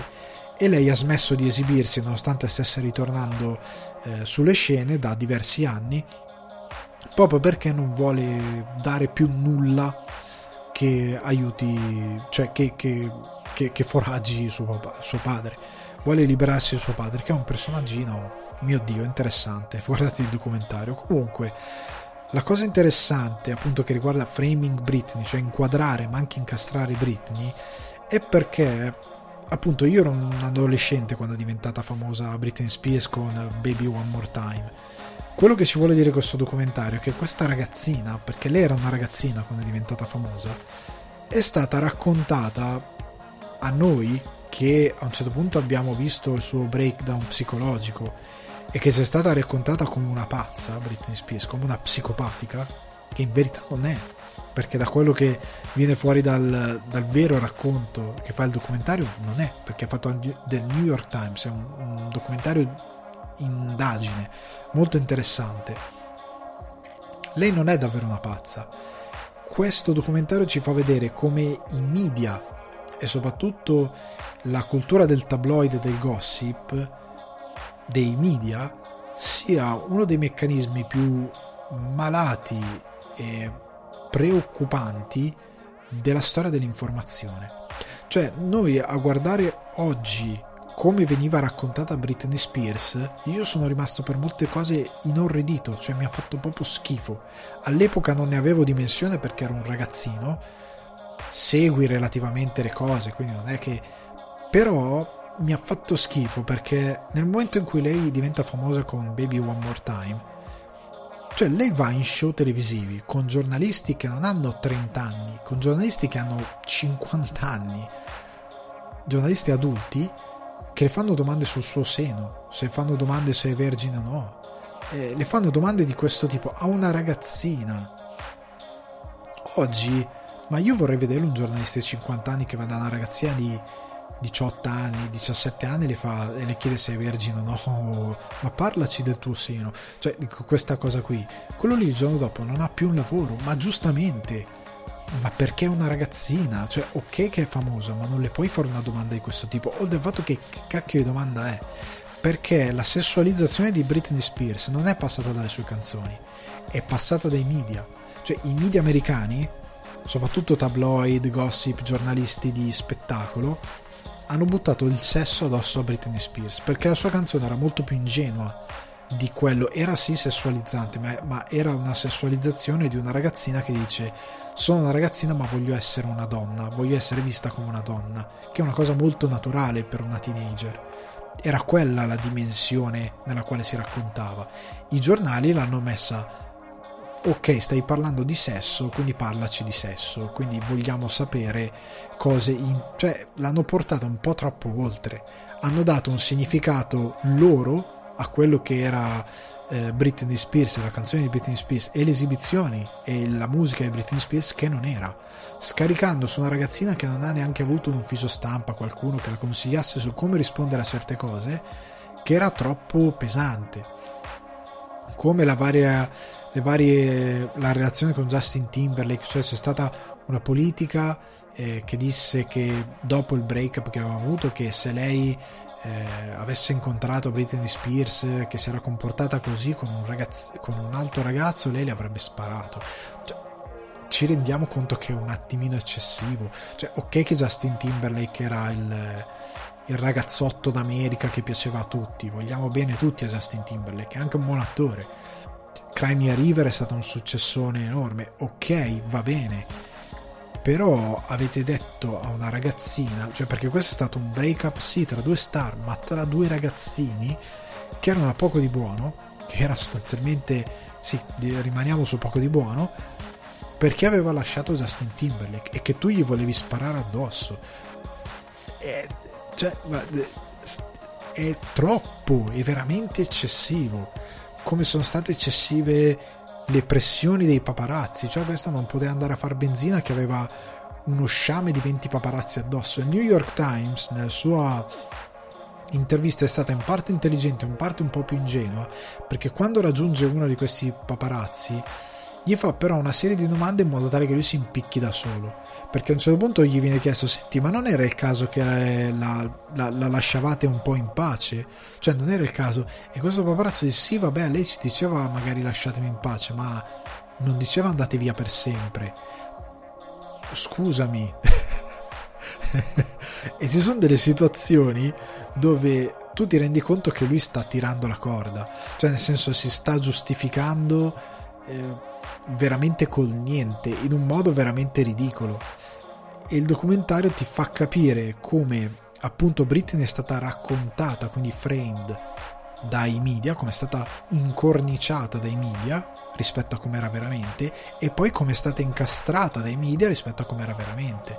Perché lei poi lì entrano anche delle cose legali perché viene intervistato un avvocato che disse sì lei venne da me per determinate cose chiede, chiese una tutela legale, ma lei era perfettamente sana. Lui dice: Io ho parlato con questa persona, ho parlato con Britney Spears e ha fatto dei ragionamenti e delle dichiarazioni che non sono da una persona che non è capace di intendere di volere, è una persona invece perfettamente in grado di intendere di volere.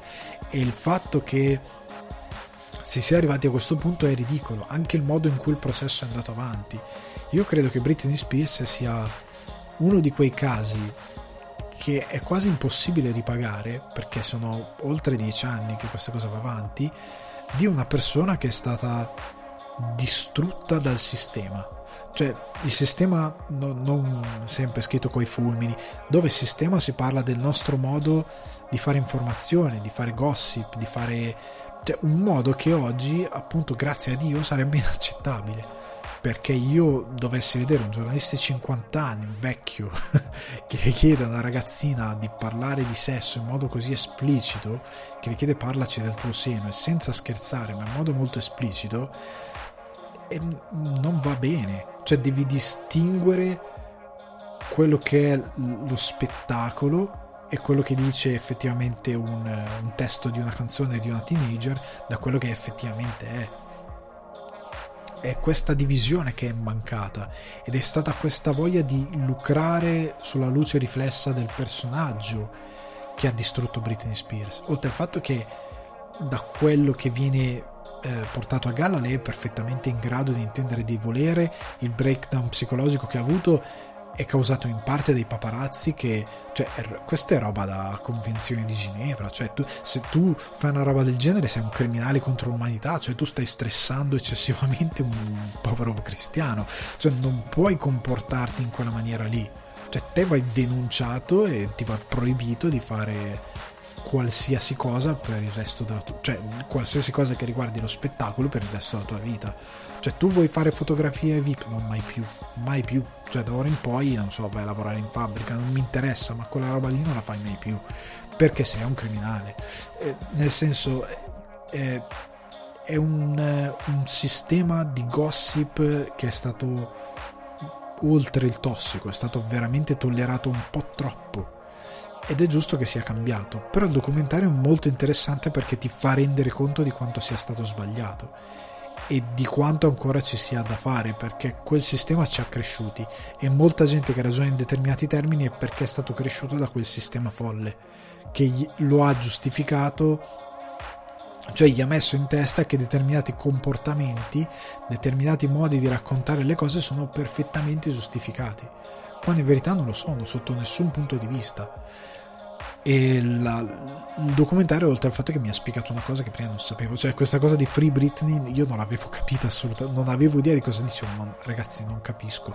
Ora capisco, cioè, è, ed è veramente terribile, cioè che stia succedendo questa cosa adesso, perché sta succedendo da 2019 circa, 2000, fine 2019, inizio 2020, è più o meno in questo periodo che è successa. E probabilmente. Eh, sta, è, è, ha rallentato anche perché per via della pandemia, oddio, parlano tutti solo di quello, l'attenzione si è spostata, nonostante sia continuata. Ma se non ci fosse stata questa cosa, probabilmente ora sarebbe stata risolta molto più velocemente perché ci sarebbe stata una grossa attenzione da parte dei, dei media e del pubblico. Che io spero che questo documentario porti avanti perché è abbastanza inaccettabile. Quindi ragazzi, vi consiglio assolutamente di vedere Free Britney, vi consiglio assolutamente che trovate su Sky, se non ricordo male. Eh, vi consiglio di o Now TV, quello che è, vi consiglio di recuperare The Office che trovate su Netflix. Eh, vi consiglio di recuperare Frasier, Cheers, eh, di vedere magari Yellowstone, poi se ne parlerà insieme. Siate buoni con eh, il nuovo Superman, vediamo dove va a parare recuperate Solar Opposite su Stars eh, di Disney Plus e oh, sto perdendo la voce e mi raccomando ragazzi fate i bravi. Ricordate che il podcast è su Spotify, iTunes, Apple Podcast, Google Podcast, Deezer, Amazon Music e Budsprout e ricordate di condividerlo, di votarlo appunto su iTunes o Apple, o Apple, Podcast, di lasciare delle belle recensioni positive, di condividerlo, scrivermi, scrivermi in direct eh, quando vi va e quando volete farmi delle domande, magari vi ricorderò io prima delle puntate se volete scrivermi qualcosa. E ragazzi, ci sentiamo alla prossima puntata, magari senza persone alterate, sciamaniche in sottofondo. Ciao.